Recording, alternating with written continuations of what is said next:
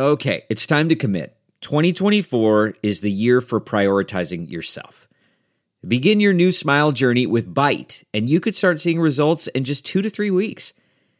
Just order your at-home impression kit today for only $14.95 at Byte.com. Byte clear liners are doctor-directed and delivered to your door. Treatment costs thousands less than braces, plus they offer financing options, accept eligible insurance, and you could pay with your HSA, FSA. Get 80% off your impression kit when you use code WONDERY at Byte.com. That's Byte.com. Start your confidence journey today with Byte. I love you, too. Thank you very much, Governor. Yeah. The feeling's mutual, okay? Your Ben Joravsky. I love Governor Pritzker. I love him, D. Come on now. Your Ben Joravsky Show for Tuesday, January 10th, is brought to you by SEIU Healthcare, Illinois, Indiana, the Chicago Federation of Labor, the Chicago Teachers Union, and Chicago Reader.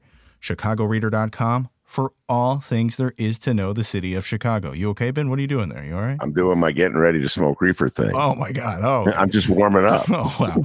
All right. So much in the Chicago Reader. Where to go, what to do, what to eat, what to drink, concert listings, and they talk about pot. Yes, it's legal. Do. It's legal. They talk about it, and so much more, including columns from our very own Ben Joravsky. Chicago Reader, ChicagoReader.com, and if you want to help out this program, you can. ChicagoReader.com/Joravsky.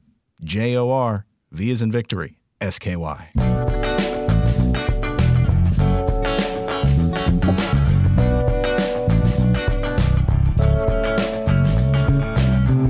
It is Tuesday, January 10th, and this is the Ben Joravsky Show.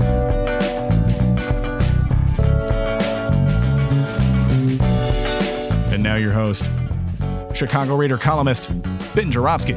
Hello, everybody. Ben Joravsky here. We're calling this Thank You, Lee Bey Tuesday, and here's why. Because I'm going to give a shout-out to Lee Bey, editorial writer for the Chicago Sun-Times, for writing an excellent, absolutely excellent editorial. And today's Bright One home delivered, as always, to my house. And I know you folks out there, well, wait a minute, Ben. Aren't you going to talk about Governor Pritzker's inauguration, Bruno Mars, the song he sang, the speech he gave? We'll get to that. We'll get to that on Friday, but oh, what a week. Great stuff. Bruno Mars, man. I'll tell you what, it helps when your governor's a billionaire, D, okay? He's not bringing on just Billy Bob. He's got Bruno Mars singing. My distinguished guest, I'm sure, is a huge fan of Bruno Mars. Anyway, back to Lee Bey. Lee Bey, editorial writer for the Chicago Sun-Times, truly one of the most knowledgeable preservationists in the city of Chicago. And editorial writers, they don't have get their byline out there. So I knew it was Lee Bey who wrote this thing because this is his beat. This man understands architecture in the city of Chicago. He understands planning in the city of Chicago, and he understands sort of what the Bears are up to with Soldier Field. So I know I had to be Lee Bey. And then since then, I've confirmed it with a source who will remain anonymous. I guess when I praise an editorial, it's kind of self-congratulatory in a way, because it's like a confirmation of what I believe. It's kind of a weird thing. When people tell me, oh, I love your article, or I love your column, it's really saying, you agree with me. It's kind of how it goes. So I acknowledge that up front. But I mean, Lee Bey just articulated the point so much. And let me just break it out for you, ladies and gentlemen. We are having a public discussion in the city of Chicago right now and in the state of Illinois as to what to do with the Bears. The Chicago Bears, the football team, you all know about them. They're absolutely terrible football team. If we had a meritocracy in this country, the Bears would not be – they would be too embarrassed to ask for public dollars to build a stadium. They are one of the most wretched football teams in the league. No, they are literally the most wretched football team in the league. They won 3 games and lost 14. They closed out the season by losing 14 games in a row. I have been a Bears fan since before my distinguished guest was born. That's how long I've been a Bears fan. Okay, distinguished guest can't believe that. It's true. I've been a Bears fan forever. This has got to be one of the worst Bears teams I can recall. And I remember a Bears team that was like 1-13. So they shouldn't. They should be too embarrassed to put that big bear paw out there for a handout. But that's not how capitalism works, ladies and gentlemen. They're going to try to take advantage of the public's love for football, a love I share, despite the fact that it's such a violent sport. So right now, it looks as though the city of Arlington Heights is going to create a TIF that will finance their dream stadium, and the Bears will be freaking gazillionaires. That leaves the issue of what to do with Soldier Field if the Bears vacate Soldier Field. Now, we, the taxpayers of the city of Chicago, have already spent hundreds of millions of dollars fixing up Soldier Field for the Bears. They're not even through with their lease. That's how ungrateful they are. Our tax dollars rose to pay for them. And they're saying, see you later. We're going to Arlington Heights, get a better deal from them. Lori Lightfoot is laboring under the assumption that would be horrific embarrassment for her as a mayor if the Bears left. I don't agree with that assessment. I've never bought that assessment. I thought it was unfair when it was leveled against Harold Washington back in the 80s with regards to the White Sox. It's a form of way, it's like a extortion that owners of sports teams use to force politicians to give them money they don't need and don't deserve, and there's far better uses for. So I wish Lori Lightfoot just said to the Bears the equivalent of, go, see ya, you're worthless. And by the way, do you think he could draft a decent offensive line this year so that Justin Fields isn't running for his life? But no, Lori Lightfoot has decided that it's important to make it seem as though she's battling Arlington Heights to bring the Bears here, even though everybody knows it's pretty much Arlington Heights' fight to lose. Like, this deal is almost cut. So the Bears aren't staying at Soldier Field, but Lori Lightfoot is pretending that they will stay. And she has an advisor. His name is Bob Dunn, who came up with a plan for doming Soldier Field and adding seats. And what Lee Bey brilliantly points out is that Bob Dunn is a developer who's trying to develop a project literally across the street, across Lakeshore Drive from where the Soldier Field is. I don't know how to say this, Chicago. When are you ever going to learn? This is a blatant conflict of interest that the developer who's putting up this giant, or wants to put up a giant development on the west side of Lakeshore Drive, is the same guy making advising the mayor what to do with Soldier Field on the east side of Lakeshore Drive. And in each case, public dollars will be needed. The developer needs public dollars to create a transit center that no one ever realized they needed or wanted. And Lee Bey just tells it like it is. Let me just read you this one part of the editorial. Dunn has been itching to build a $6.5 billion transit station west of Soldier Field, and he wants the state to ultimately reimburse him for the cost of the facility. It would be a colossal waste of money, particularly since no agency from the CTA to Amtrak has ever expressed real support or even a need for such a station. But now Soldier Field and One Central, the development, appear to be joined at the hip by Dunn, who is working for free as the Lightfoot Stadium consultant. The arrangement is pro bono, yes, but cui bono, who benefits? Well done, Lee Bey. You know your Latin, you know your Chicago politics, and you know a deal that stinks when you see and smell it. All right, without further ado, I'm bringing on the great Troy LaRaviere, who probably has an opinion somewhere in the back of his mind on the Soldier Field deal, but I'm going to stay away from that issue at the moment with you, Troy, because there's far more important things to talk about. Troy is the head of the Chicago Principals Association here in the city of Chicago, good friend of the Ben Joravsky Show, and is feeling pretty good these days because some legislation that was passed in Springfield last week and are now waiting J.B. Pritzker's signature would allow principals to form a union. I never, Troy LaRaviere, thought this day would come. So welcome back to the show, and let's get ready to talk about it, all right? Thank you, brother. Good to be here. So, by the way, before I get in, are you a Bears fan? I've never asked you that question. I am a Bears. I've been a lifetime Bears fan. The degree to which I've been a fan has waxed and waned. It's pretty low now, but I'm still a fan. All right. But I'm sure as a property owner, you probably would have better use for your money, property taxes, than going to the Bears. All right. So let's get to it.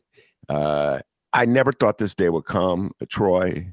The notion of principals forming a union. Principals historically in the city of Chicago have been aligned with management, and by management, I mean the mayor and whoever the mayor appoints to run the schools. In the strike of 2011, when Karen Lewis led the teachers on their walkout, principals were used by Mayor Rahm to try to put public pressure on the teachers to cave. Didn't work, and ultimately, I think it backfired. But the notion of teachers forming a union is just so anti-Chicago for an old-timer like me. You mean principals? I'm sorry. Yeah, principals. My bad. That when I read the story, I go, is this The Onion? Is this for real?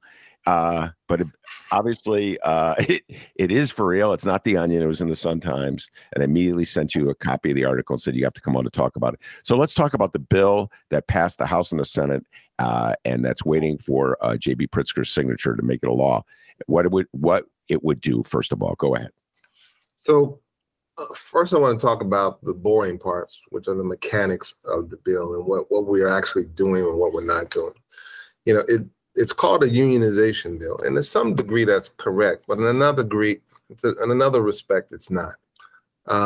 Principals have had a union, and the guy brought this all in a clear focus for me when he asked the question, what came first, unions or bargaining rights? What came first? And, you know, that's not a chicken and the egg question. There's a real answer, and the answer is unions. Bargaining rights came about as a result of the fact that there was so much labor strife.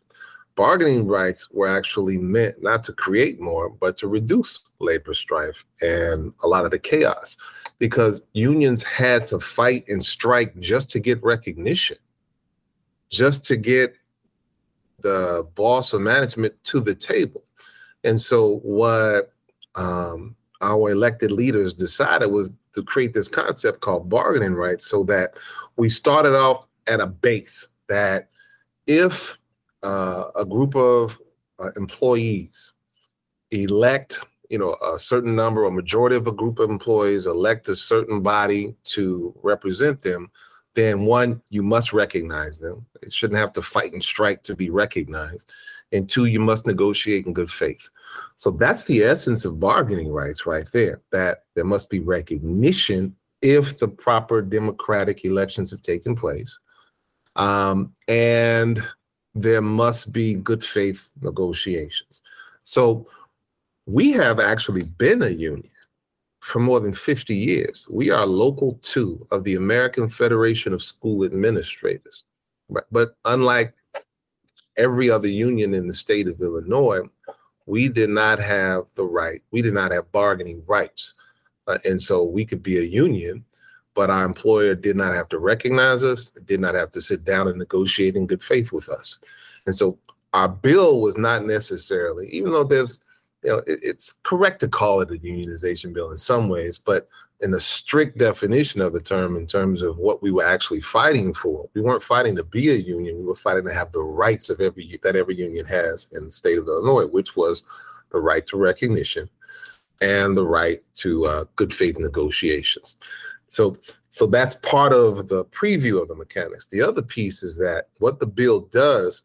The reason we did not have the right to good faith negotiations or recognitions is because the Illinois Labor Relations Act is different than the Illinois Education Labor Relations Act. So they're two completely different labor relations acts. The Illinois Labor Relations Act allows supervisors to bargain. Management can bargain in either act, but supervisors can bargain in the Labor Relations Act. In the Education Labor Relations Act, supervisors cannot bargain. Supervisors do not count as employees in that act. So, for example, the Labor Relations Act covers the police, and the police have supervisors, sergeants, lieutenants, and captains. The highest ranking of those supervisors are captains. Now, Well, I looked up the database of Chicago, of the city of Chicago, the employee database. And according to that database, there are 29 captains, 29. These captains each supervise a territory that includes 20 attendance areas of Chicago public schools. So a Chicago police captain, of which there are only 29, have 20 times the supervisory power of a principal, and yet they can bargain because they're governed by the Labor Relations Act, which gives them as supervisors the right to bargain. So 29, only 29, and they have a bargaining unit. And the 1,100 principals and assistant principals in Chicago public schools with far less supervisory authority did not have the right to bargain because they were governed by an act that excluded supervisors from the list of employees who could bargain. And so the essence of our bill really just, I mean, there's more that it does, but the essence of it is it just deletes one word, the word supervisors, from the Education Labor Relations Act's list of employees who do not count as employees for bargaining purposes. So that's really the essence of the bill. It says, okay, these are the people who don't count. It deletes the word supervisors so that we can now qualify to become a bargaining unit for principals and assistant principals and get recognition and good faith negotiations. All right. Now, I have a question for you as a longtime employee to Chicago Public Schools, a resident of Chicago, lifelong Chicago, and that is this. Why, in your humble opinion, would the state of Illinois give a right to a policeman, a sergeant, that they would not give to a principal? That is a wonderful question. I would be speculating here, but it'd be pretty well-informed speculation. There are billions of dollars to be made in the education system, number one. So CPS, the budget is almost $10 billion, like $9.5 billion. If you are a bank, if you are a company or corporation, it seems like they looked at that budget and said, we want to get our hands on that. And in order to get their hands on that, through charter schools, through bad loans, through who knows what, you have to put some things out there that are not quite. You have to create policies that don't make sense.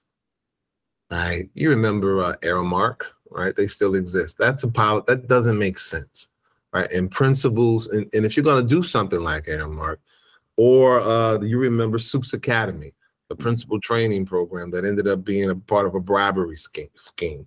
Right?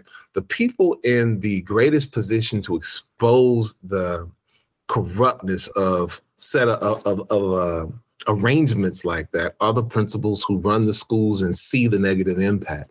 And so you can't have these people feeling like they're protected.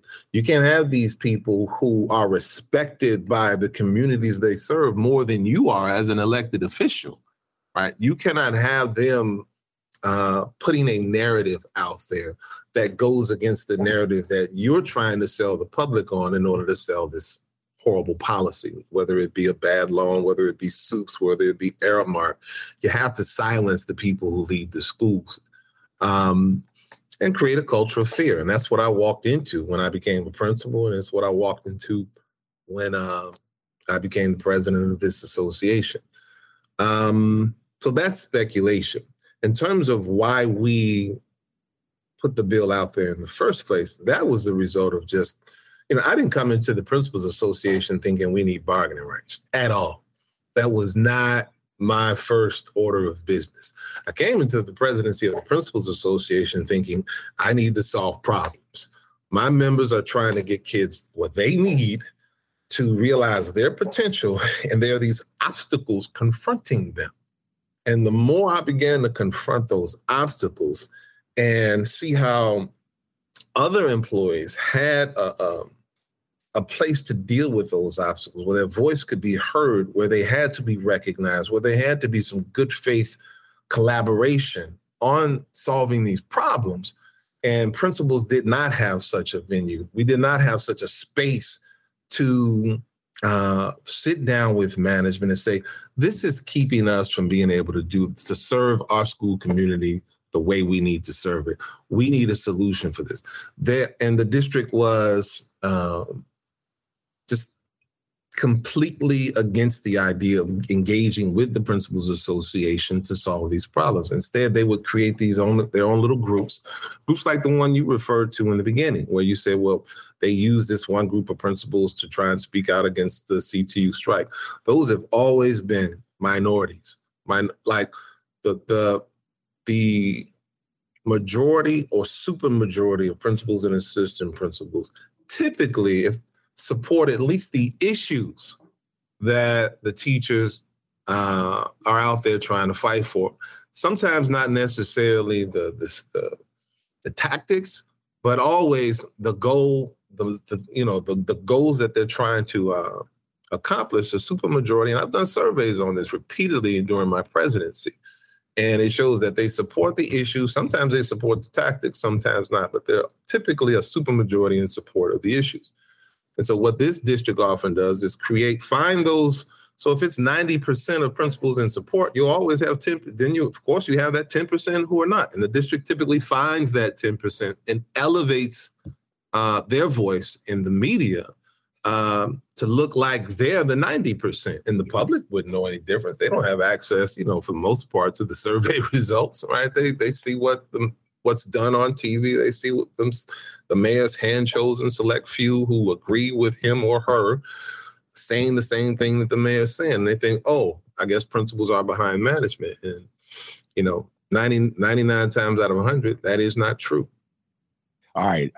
So in the Sun-Times article heralding the bill being passing the Senate, there was a quote from you, and I'm quoting from memory, something like, I've spent the last 4 years of my life fighting for this, something like that. So what was the resistance that you faced over those 4 years? Lord, misinformation was a big one coming from CPS. CPS, of course, was the main resistance. The Civic Committee, of course, the Chicago Public Education Fund, private organization, bankers and corporate types are on their board. They fought against it. They put a lot of misinformation out there. For example, one of the pieces of misinformation that the fund put out there is that in other cities where principals have bargaining rights, and I should let your audience know, this is not a rarity. Chicago is actually kind of like an oddity in principals not having bargaining rights. New York, Philadelphia, D.C., Seattle, Newtown, Connecticut, you name it. Principals have bargaining rights across the country. And so when we were trying to get bargaining rights, one of the things that the fund said was, well, in New York, principals have bargaining rights and they don't have control over who they hire. And so we go, okay, let's talk to, we're part of the American Federation of School Administrators, so we're in contact with New York. So I took a group of 20 principals to New York on a fact-finding mission and also for some professional development workshops. And, of course, we found out that the fund was lying, just outright lying about the conditions that principals, that bargaining rights were, gave principals in New York. As a matter of fact, before we went, and this is to really help your audience understand the impact of bargaining rights, I talked to Professor Dave Stovall. He's a professor at the University of Illinois, Chicago, UIC. He and I were actually freshmen together at U of I in 1990. We went through the same PhD program. So he's a good friend of mine. And I know he travels the country quite a bit and speaks and does a lot of education research. So I said, can you give me the name of some principals in New York? Not principals who are big on the union, principals that who are big on students and doing really good things for students. So he gave me a few names, and one of those names was a woman named Erica Doyle, who was the principal of Vanguard High School in Manhattan. So we went to Vanguard, and we asked her point blank, this woman who was not a big union person, not an officer in the union, just a principal who had a great reputation for doing great things for students. We said, what do bargaining rights enable you to do for your students? Right, that's the question we asked her.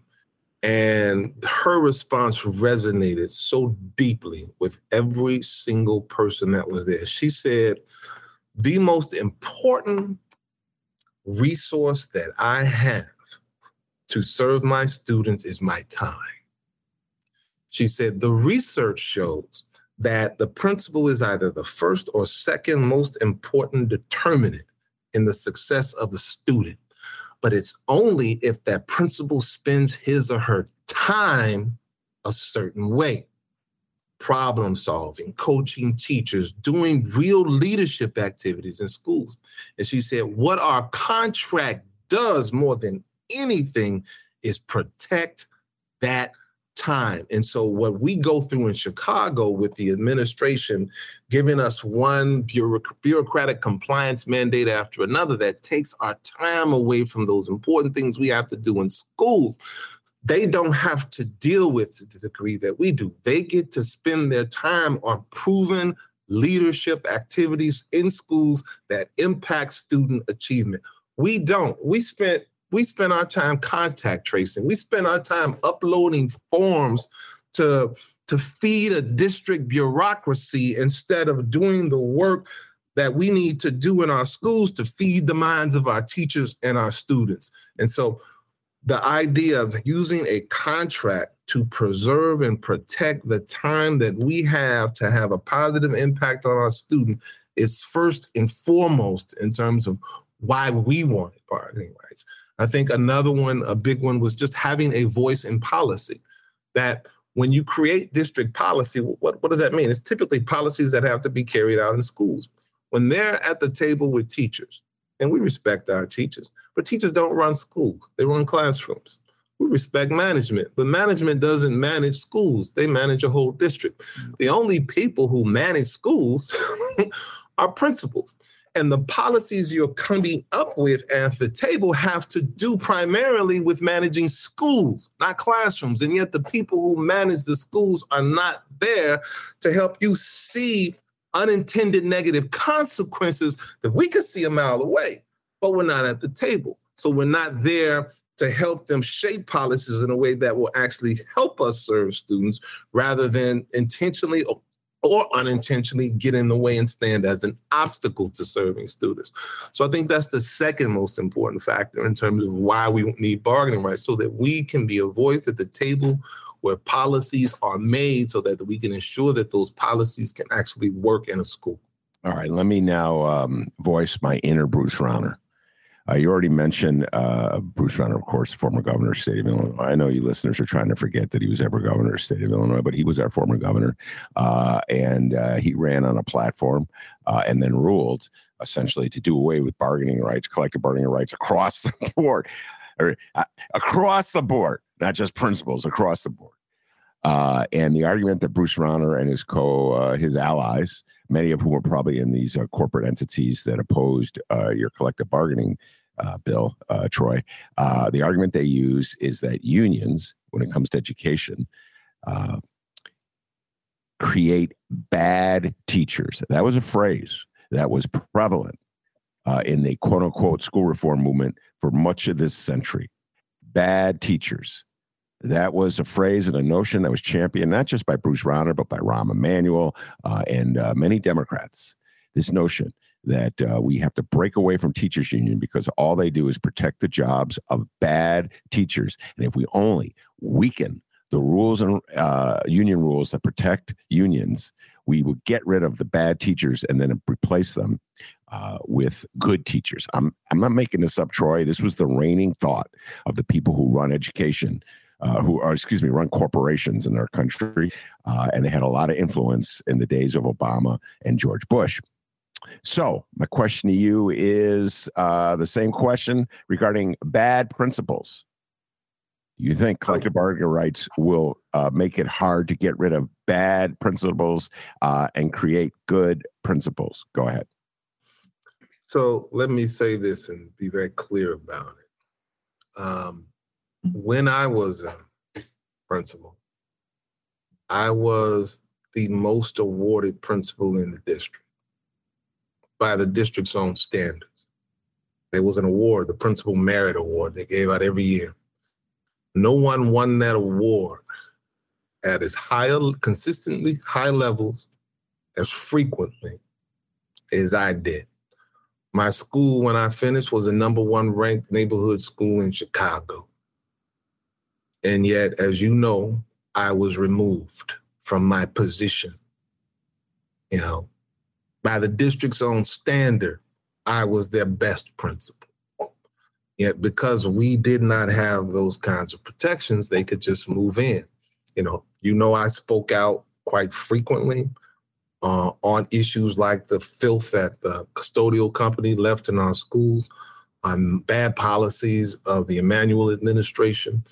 And the day I decided to run for this office, the day it was announced, the old president, Clarice Berry, of this organization, told me that she got a call from the CPS Law Department. She said they asked for a copy of our Constitution. And she said, Troy, I've been an officer in this association for 27 years, and they have never expressed interest in our elections until you decided to run. Less than a month after that phone call, I was removed from my position, ostensibly so that they could prevent me from winning this office. And so, number one, so the point is there are often decisions made about great principals, negative decisions made about great principals who get removed, and the communities that they serve lose out on their leadership capacity because, not because they're not great principals, but they're not great political allies of whoever's in the mayor's office, right? It's politics that determines who gets removed, not performance. So that's one thing. Two, bargaining rights at their best, right? They don't protect someone who's a bad performer. They make you prove they're a bad performer, right? You can't not. I've gotten, when I was a principal, there were 4 teachers who did no longer have their jobs at the end of my first year, another 4 at the end of my second, another 4 at the end of my third, and 1 more at the end of my 4th year, right? Because they had bargaining rights, I couldn't just remove them. I had to prove. There had to be some evidence because, hey, who says that I'm perfect? Who says that I should be the be-all, end-all decision maker? Right? There should be something to check whether or not this is someone's career. And so there should be something to check my decision-making to ensure that it's not based on bias. I'll tell you a story. This one time, there was an SEIU member, and he was not performing well. And so I wrote him up, and I tried to get him fired. His union rep, her name was Science Miles or Males, I forget her name, but she defended the heck out of him. And we had it, I mean, she and I had it out. I wish I could repeat some of the stuff that was said in the meeting. But ultimately, she saved his job, and he got like a suspension or something like that instead of being fired. The very next year, do you know who? She was a SECA, special education classroom assistant. The next year, you know what my best, most dependable SECA was? That same man, right? And so I took one instance and sort of taken one mistake, one series of mistakes that this man had made and said, all right, I'm done, right? Instead of trying to engage in a process that says, okay, these are some things that we need to remedy, right? There's some remediation that has to happen here. That bad employees, it's not like bad employees are born, like they're created, they're coached. The same thing with good, or they're created, it's like they're not coached. When you coach and give people the support that they need so they can meet the expectations that you have for them, in this case, he excelled. And if those checks were not in place, I would have gotten rid of a man who would have become my absolute best employee the next year. And so they made me prove he deserved to be fired. I couldn't prove he deserved to be fired. I proved he deserved to be disciplined and coached and remediated. That's what happened. And then my students that very next year benefited as a result of it. So it's the same thing with principals. You have these network chiefs who evaluate principals, and they have maybe 40 different principals to evaluate. And some of them don't even step foot in the principal's schools. I know principals who have been evaluated by chiefs who have never stepped foot in their schools. How reliable is that evaluation rating when you've never stepped foot in the school? And so if you're going to say this person deserves to be fired, you need to prove you've done your homework, because we have to prove it when we're dealing with our teachers. When we evaluate a teacher, we have to collect evidence. We have to code the evidence. We have to give the teacher access to that evidence. And we have to show how that evidence is in line with the rubric by which we evaluate them. The network chiefs don't have to do that for principals. And so their evaluations are far less reliable. And if they're going to be less reliable, then we need some process in place to show that the assessment that this one person has of a principal is actually an accurate assessment. And if it is, it is. I'm the last person who wants a bad principal. They make us look bad. You know, a bad principal in the role makes the profession look bad. But getting rid of a good principal is just as poor of a policy action as keeping a bad one. So my presumption is that this bill will not affect how principals get hired. The whole process where a school has a say in it. And sometimes the school is overruled by central authority, but more often than not, there's a whole process. Parents, teachers participate in. Candidates are interviewed, and then the LSC makes a selection. Am I correct that this collective bargaining bill will not change that basic process? You are correct. In fact, we wrote into the bill. Existing state law would prevent this process from interfering with how principals are selected. But we kept getting that question. And so we wrote additional assurances into the bill that this bill will not or cannot supersede the powers that the local school council has under state law. And those powers are to select the principal, to decide whether to renew the contract of the principal, to evaluate the principal, and to approve the school budget. All four of those powers remain the same. Okay. And then there's the issue of strikes. According to the article I read, principals will not be allowed to go on strike. Did I read that correctly? Is that also in the bill, that language in the bill? Yeah. And you are correct. And I want to correct some misinformation. They talk about that was negotiated. It was not negotiated. CPS never asked us to take out the right to strike, ever. Our sponsor never asked us. We did that on our own. Now, you know I'm a lefty, Ben, and so the right to strike for me as an individual is sacred. The right of labor to withhold their labor as leverage for fair treatment for me as a living entity is sacred. However, I have to think about who I'm representing. I have to come together with them. And striking is just something that's just not in the DNA of most of our membership. It's just not something they want to do. We feel like our biggest leverage is the respect with which we're held, and also just the unacceptability of the conditions that we have to endure. We feel we're willing to take our chances if we can't settle something at the table with arbitration. We believe any reasonable independent third party would see what we have to go through and come out with a fair conclusion. It's something we don't have now, and it's something we will have should the governor sign this bill. All right, we're satisfied with that. All right, and so let's get to that point. So what's ahead? It's passed the House, it passed the Senate.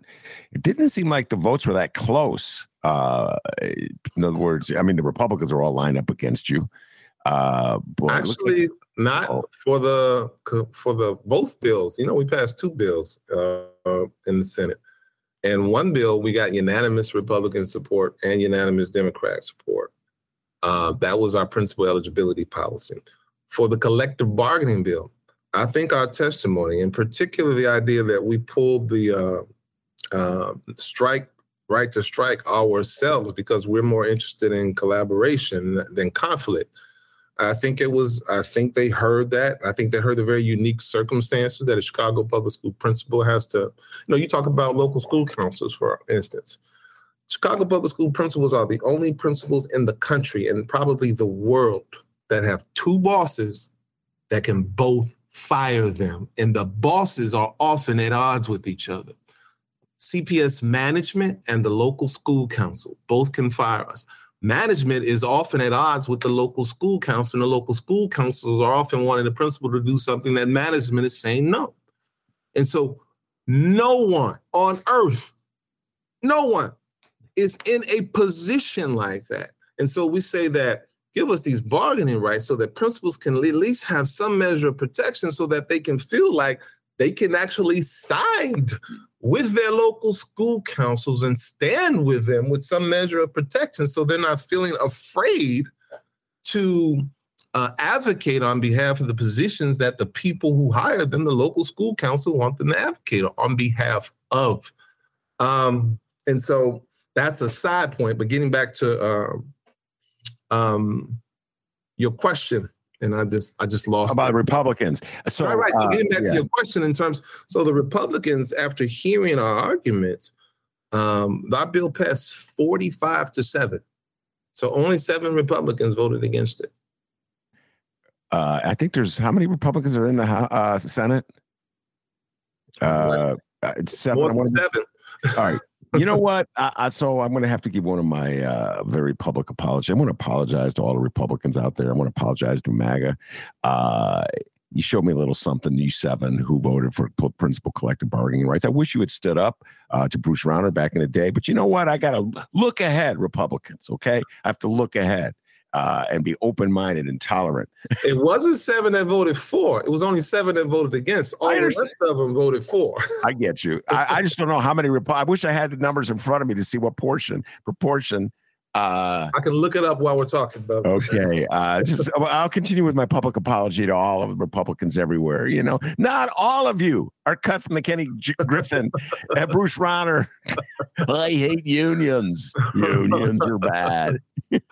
There's a few of you out there, apparently. Okay. All right. I'm going to count them up. 1, 2, 3, 4, 5, 6, 7, 8, 9, 10, 11, 12, 13, 14, 15, 16, 17, 18 Republicans are in the Senate.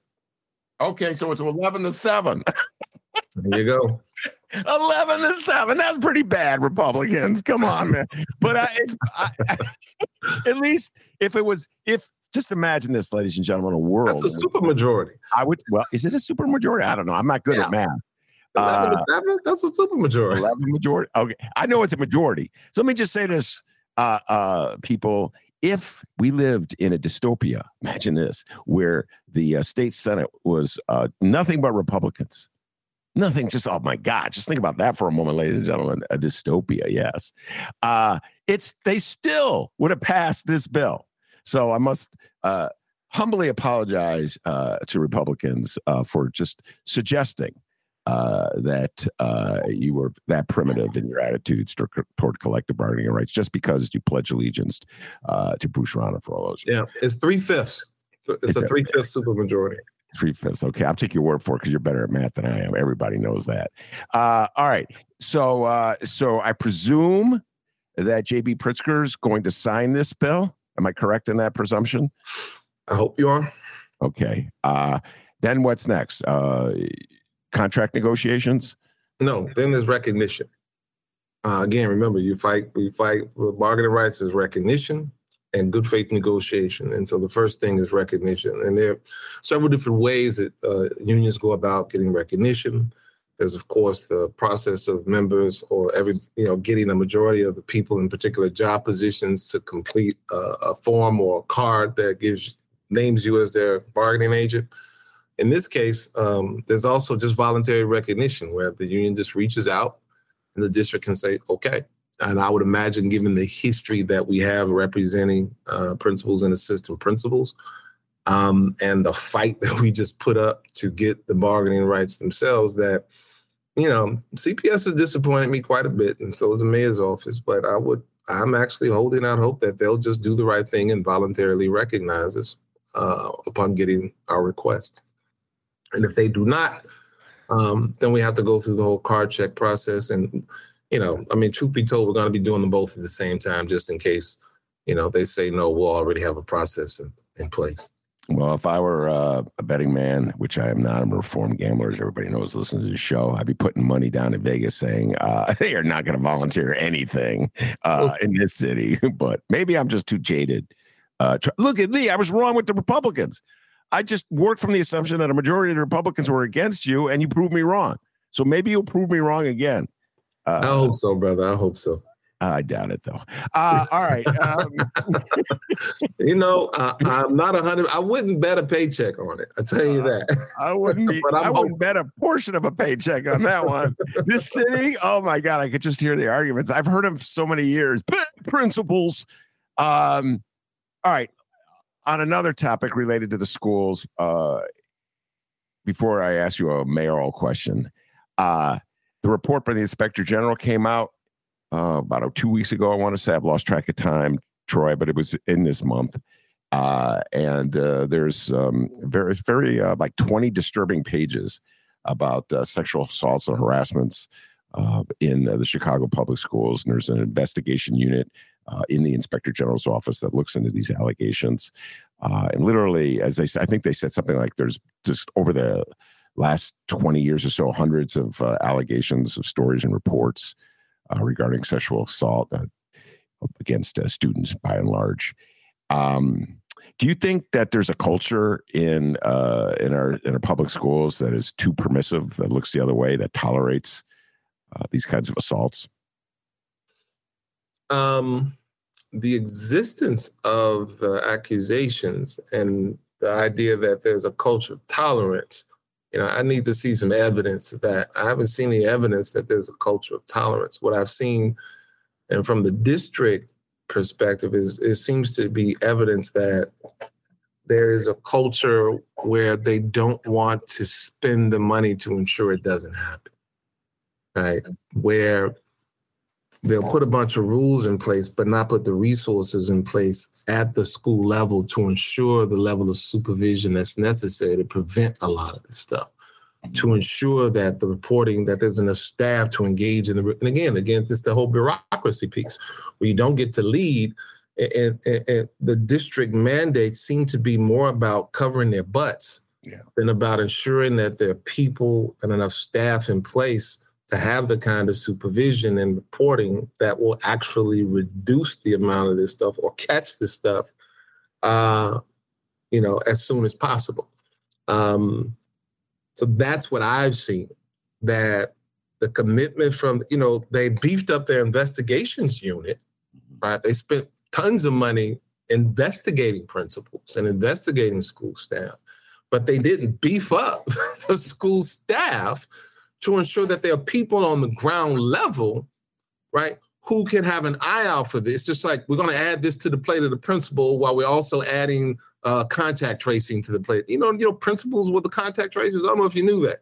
Every time there was a case, it was a principal that had to leave their job, their regular duties, to contact trace or to fill out this form or to do that. So it's just, we'll just throw one more thing on the principal, but not invest in school level or at least network level staff who can support the schools and making sure that there's a culture where these kinds of things don't. Doing the things that create cultures where these kinds of things are much less likely to happen, and getting reporting mechanisms and personnel in place so that the key people have information about what's going on and know to investigate or know to act on this particular accusation. It just seems like it's just more CYA on the district's part in terms of covering their own behinds without giving schools the resources they need that would actually make a big difference. And I mean, you can see it, right? You can actually, I mean, just think about it, right? You had the big report a couple of years ago, right? That this stuff was going on. And the district put all of this stuff in place, and it's still happening, right? Because the stuff they put in place was not in schools. It was outside of schools to sort of put this magnifying glass on schools and investigate, but without putting the resources in schools to support and create the kind of environments where this doesn't happen. So you know, it's not just the theory anymore, because this is what I used to say. When they came out with this stuff, when they beefed up the OIG office, I said, where are the resources that are supposed to go to schools and a school-based level to prevent this kind of thing from happening? And if you don't put those resources in, it's going to continue. Again, this is why principals need a place at the bargaining table, right? Because we would have said that and demanded that resources be put in place to help us protect our students. But we were not at the table. And so CPS just got to do the CYA approach, the investigate the principal approach, and it's not stopping the abuse. Well, I can tell you as a longtime observer to Chicago Public Schools, there is, in my opinion, a culture that protects powerful people. And I don't follow the public schools as closely now, I must confess, Troy, as I did, I don't know, for the first 30 years of my life here in Chicago. But I can tell you examples. If like he had the right kind of clout, if he had the right kind of juice, James Moffatt, this is a name from way ago, many years ago, way before your time, was a principal at Calvin Park. And they prosecuted him for sexually abusing students, rape. And by the way, for what it's worth, Ann Burke was his defense lawyer. I'll never forget that. And who's just retiring Supreme Court Justice. And it was as though it testifying on his behalf was Angelina Caruso, who was the head of the Chicago Public Schools at the time. And to me, it just seemed like they were fortifying this culture where if you had clout, they would protect you. And they would not look out, they being the powers that be that ran the public schools, would not look out for students who were raising allegations and in many cases, real accusations. So there's a part of me that's very skeptical about the Chicago Public Schools' ability to look out for the interests of its students. Do you think I'm being unfair to the Chicago Public Schools? I think in the original, again, I look at evidence. I think in the original report, one of the most troubling aspects of it was that the law department was in charge of questioning one of the young ladies who had been assaulted. And then at the same time, that law department then used the evidence that they collected questioning her to defend themselves when she sued them, right? And so that right there is evidence to back up your claim. Yeah. So, yeah, whenever somebody makes a claim, it's like, now, how widespread is that? I mean, that's the actual law department acting on its own behalf and not the behalf of. So that's an example of them doing that. Is there widespread evidence of that? I believe so. You know, I've seen it not necessarily with students, but I've seen similar behavior on part of the law department when protecting a network chief against allegations of abuse by a principal. It just seems like whenever they need to cover their behinds, they will cover their behinds. All right, let us close with a little mayoral politics talk. And time flies. It was it 4 years ago? Troy briefly thought about running for mayor of the city of Chicago. And he came to a census and decided not to. That's just my little editorial aside. Now here you are 4 years later. We have, let me do this off the top of my head, 9 people running, including the incumbent running for re-election, Lori Lightfoot. Is there something you, as the head of the Principals Association, want to hear from these candidates that would make you feel, confident that they would have the best interest of the Chicago Public Schools at heart if elected? Oh, absolutely. Just a whole different way of doing business is what I want to hear. You know, for example, this is not a core piece, but this is an example. You know, one of the things that CPS often touts is the high school graduation rates. To say, hey, we're doing better. The graduation rate's going up. Hey, the graduation rate's going up. You know, when I look for a great school for my son, and when most people look for good schools for their son, we're not looking at graduation rates. We're looking at the quality of the experience they have in those 4 years they're there between freshman year and graduation. And all too often in this city, you can have someone graduate from after 4 years and they've gotten access to advanced placement courses. They've learned to play an instrument, not just a music class, but they've learned to play an instrument, culinary arts courses, all kinds of rich, meaningful experiences within those 4 years before graduation. And then you got students who, you know, they get gym, right? Like that is, to me, the access that you have, the richness of the experience. I'm gonna tell a quick story. My son takes guitar lessons. He fell in love with Black Sabbath. Tony Iommi, loves his guitar, loves it. And so I asked him, I was like, you want to learn to play? He was like, yeah. So I took him to the Oak Park School of Rock, and I drive to the Oak Park School of Rock 3 times a week from Inglewood to Oak Park and back to Beverly for him to take these lessons. And one day he was talking to his mother, and she said, so how do you like it?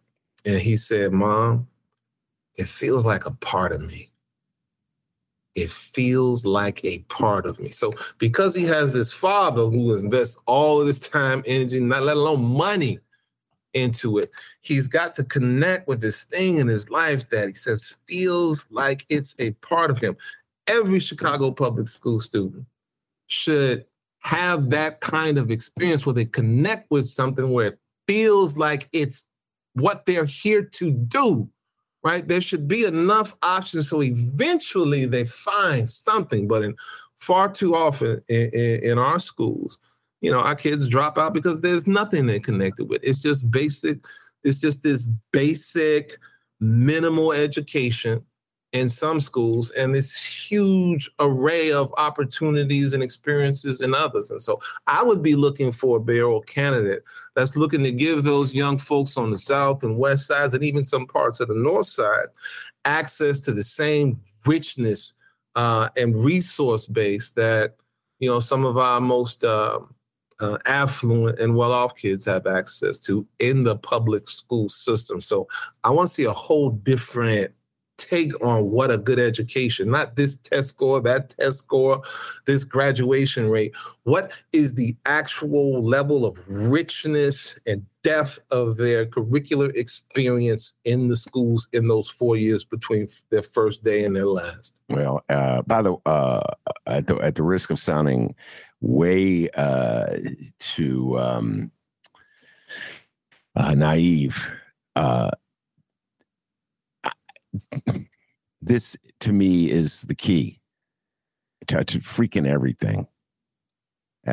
You know, we talk so much in the show about crime. I haven't had that conversation with you right in this particular episode, but on my show, so much talk about policing, criminal justice, crime. And I'm getting old now, Troy. I've watched generation after generation do the same thing over and over again. I've watched the Chicago public schools essentially remain the same for 40 years. I actually go back to the 70s because I was watching it through my mother's eyes. She was a public school teacher. Really, nothing has changed in the Chicago public schools, in my humble opinion, since the 70s. And that is, we have a school system which is, if your kid excels, if you're a parent who really pushes your kid or knows how to work systems, you could find something in that school system. But the system itself is not set up to help the average ordinary kid who just stumbles in there without that kind of background. Has never been, never will be, as far as I could tell. You know, I just began the show. I'm on my soapbox here. I began the show talking about how this Mayor Lori Lightfoot, Bob Dunn, won billions of dollars for the Bears. Where's that investment in the Chicago public schools to make sure every single high school has a music program where if, like, Billy Bob walks in, God bless you, driving your kid to Oak Park. I know what you're doing as a parent. I know a lot of parents do that. When Billy Bob comes in and they give the kid Billy Bob a guitar and go, you could be Jimi Hendrix. You don't know it, but you could be a great guitar player. Or maybe not even a great guitar player, but you could enjoy playing music. You could be in the play, the musical. We're going to do Hairspray this year.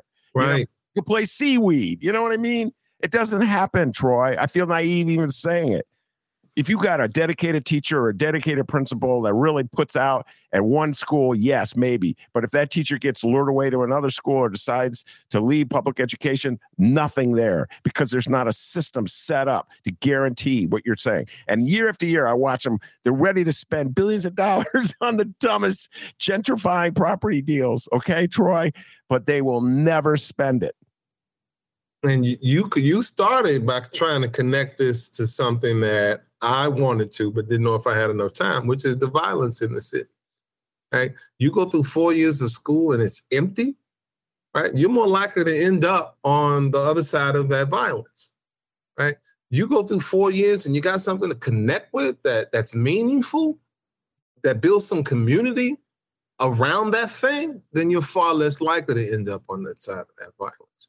And I think that the level of violence has a lot to do with the lack of resources and engaging curriculum, rich curriculum, things for students to actually connect with beyond reading, writing, and reading, writing, and arithmetic. With you. So I hope if the collective bargaining rights for the principals can bring that about. And I'm going to give a shout out to the CTU. I don't agree with them on everything. They know that. But they stood up in their last bargaining with the city for more nurses, social workers, and counselors, et cetera. That was what they were on strike for. That was their goal. And they were lambasted, Troy. Get ready for it. They were, every single editorial page ripped them for that. Get back in that classroom, shut up and take the money. You're lucky you got a job. That was the attitude. And I was like in dismay, I thought they should be applauded. I mean, it wasn't about putting more money literally in a teacher's pocket. It was, okay, more money. And people always go, well, Ben, they're going to get more jobs in their contracts.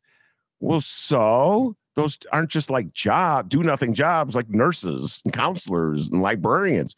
Right. And schools that don't have them. So yeah. even the folks who get those jobs are going to be overwhelmed because there's still not enough. Yeah. You got nurses traveling from one school to the next. Some nurses have two schools in a day. So they cover 10 schools, and they go to one school in Monday morning, another school Monday afternoon, a different school Tuesday morning, a different school Tuesday afternoon. That's just how short-staffed they are in nursing. So it's not like you got these people who are going to be sitting around doing nothing. Mm-hmm. Have people who are going to be themselves overworked. Yeah, well, so that's where we're at right now, and I'm listening. I'm listening to these candidates. All of them are coming on the show, so I'll put the Troy question to him. What are you going to do to bring more resources to the Chicago public schools to guarantee they have more resources? Are you going to just, give up on some of these TIF programs, these TIF funding deals, sacrifice that for the good of the city of Chicago? I'd be curious to get their response. By the way, the last time in the show, I remember you told me about your son loved rock and roll guitar. And I gave you a piece of advice. I don't know if you remember. I suggested you watch the movie, what's it called? Passing Strange with a Stew. I don't know if you had the opportunity. It's a Spike Lee movie, but I urge you to watch it again. I think your son would like it. And Stew is a guitar player, rock and roller, black guy who decided that he wanted to be a hard rock and roller. He wanted to chart his own course with music, and he ended up going to Germany. And I did not watch him, but I'm glad you just reminded me. Yes, Spike Lee fell in love with the show, and then he filmed it. It's excellent. I've seen it like 3 times. I love that. Love that show. Troy, it's always a pleasure talking to you. We've run out of time. I was going to ask you about Kevin McCarthy and national politics, but we'll hold that off to another time. And so again, congratulations on 2/3 of the road. Right? I'm doing some math here. 2/3. You got the House, the Senate, and the governor has to sign it. So you got 2 out of 3. How about that for math, huh? Went to Evanston High School, ladies and gentlemen. I took algebra. So congratulations. And I'm a big believer in collective bargaining rights. And I think it's about time the principals got there. So good for you, Troy. Thank you, sir. All right. Very good. That's great. Troy LaRaviere. And I want to thank also the man, the myth, the legend, pride of Joy of Oakland, Lord, without whom this show would be possible. D-Nice. Yes. D-Nice. give yourself a raise, take it out of petty cash. Peace and love, everybody.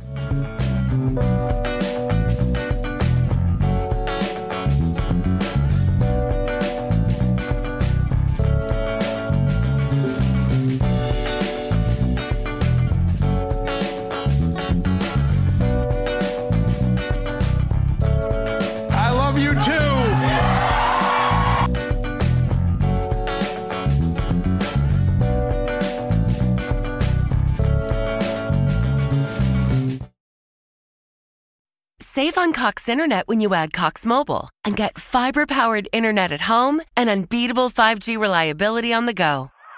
So whether you're playing a game at home, yes, cool, or attending one live, no! You can do more without spending more. Learn how to save at cox.com/internet. Cox Internet is connected to the premises via coaxial cable. Cox Mobile runs on the network with unbeatable 5G reliability as measured by Ookla, LLC in the U.S. to H2023. Results may vary, not an endorsement. Other restrictions apply.